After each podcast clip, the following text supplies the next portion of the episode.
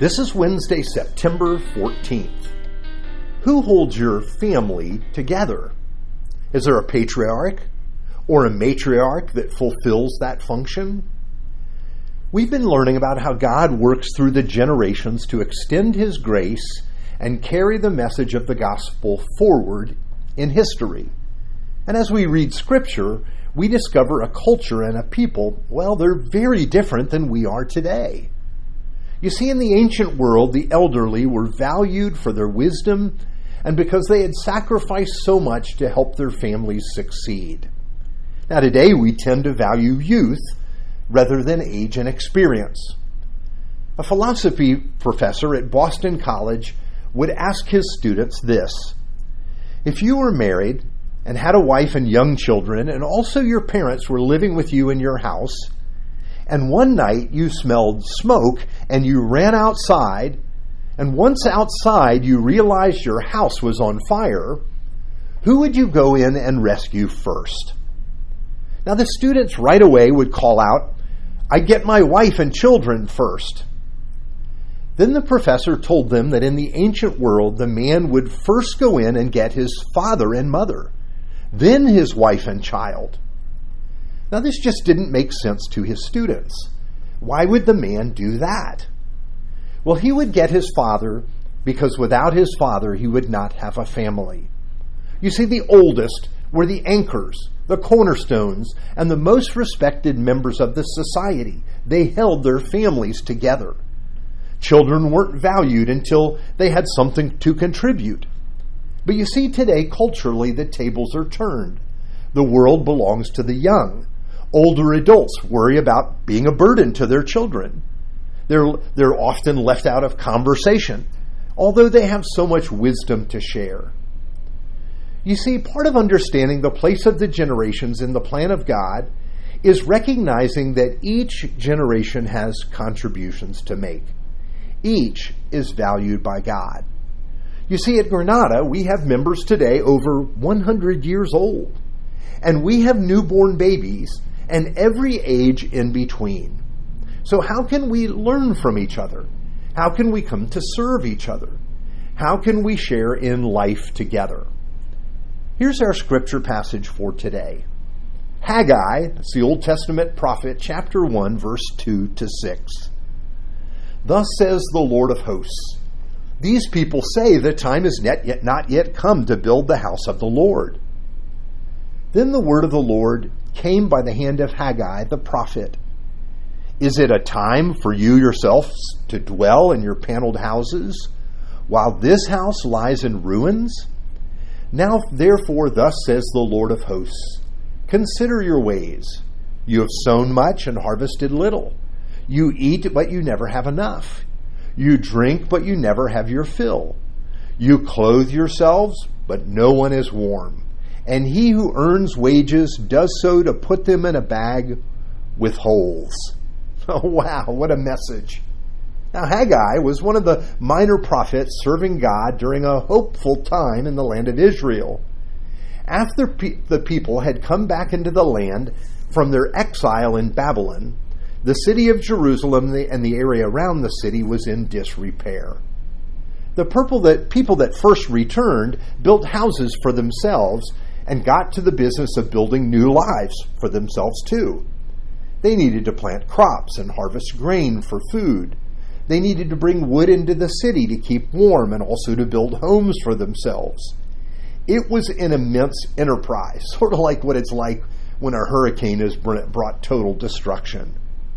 But here's what happened. After the people became reestablished, it became obvious what they had not done they hadn't rebuilt the temple. There was no place to go and worship the Lord. Yes, the people had built nice houses for themselves, but they did nothing to honor God and to reestablish the community of faith. And so God sent this prophet, prophet Haggai to challenge the people to do that. And he didn't just send Haggai, the Lord also sent another prophet named Zechariah. His little book is the one that follows the book of Haggai in the Bible.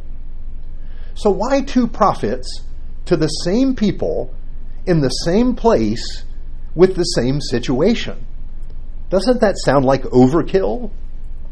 But you see, God had a good reason. All the people were not the same at all. The older members of the community for were from a time founded on duty and responsibility. They are ones who had actually seen the temple before it was destroyed. It was a splendid place, one they knew they couldn't reproduce. And as a result, they were reluctant to begin. Haggai is from their generation, and his message to them is simple This is your duty, so just get it done. You've taken care of your own houses, now build a house for the Lord. But the other prophet, Zechariah, has a completely different message. His is from the generation of younger people, those that never had the chance to see the first temple. And they're not driven by duties, calls to duty. That message doesn't resonate with them at all. So instead, the Lord gives Zechariah a vision of a man with a measuring line going around Jerusalem. And he's doing it in the future. And at that time, the city is thriving and filled with people. You see, the younger generation isn't motivated by duty, but they are motivated by vision and what the future will hold. And so the Lord shaped the message that each generation needed to hear. Wow, how important is this?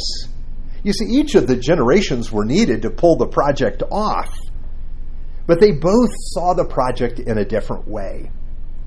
Now, seeing how the Lord spoke to them, we remember God has a place for each generation today. Often, our more mature members, the ones that have led for decades, become elders and share their wisdom with the church through their leadership. The older men and women disciple those younger, guiding them as their faith is maturing. And the younger men and women often push us forward with vision for the future and new ways to do ministry and serve in our city each generation takes its place in the life of the body of Christ. Now, in some ways, our older members today are like those from Haggai's time, feeling the call to duty and responsibility to support the work of ministry through their service and their giving. And for our younger generations, their imaginations are taken captive by the, the vision of God, what God has planned for the future of our church and our city few years back, two business leaders met in, for lunch in London Warren Bennis and Robert Thomas. During their short lunch, they realized they shared a common interest. They wanted to know how business could benefit from joining together of the generations. They recognized that older business leaders had been through tough times and they knew how to get things done. And that younger leaders were visionary and actually, well, they thought more about the future and changing the world for good. They came to do a study and ultimately they wrote a book entitled Geeks and Geezers. you gotta love that title. And here's what they discovered geeks and geezers need each other to be their best, to meet current challenges and prepare for future opportunities. And I read that book and thought, why haven't we gotten this in the church? Why do we not see that we need each other? How can we overcome the generational challenges and come together to serve Christ? We have five generations here. What if we really came together? Let's pray. Ancient of days, you are the Lord of the generations. Teach us how to walk and serve together rather than strive against each other. Show us that we have a common cause in the gospel of Jesus, and teach us to live and serve together for your glory and your honor in the name of Jesus, amen.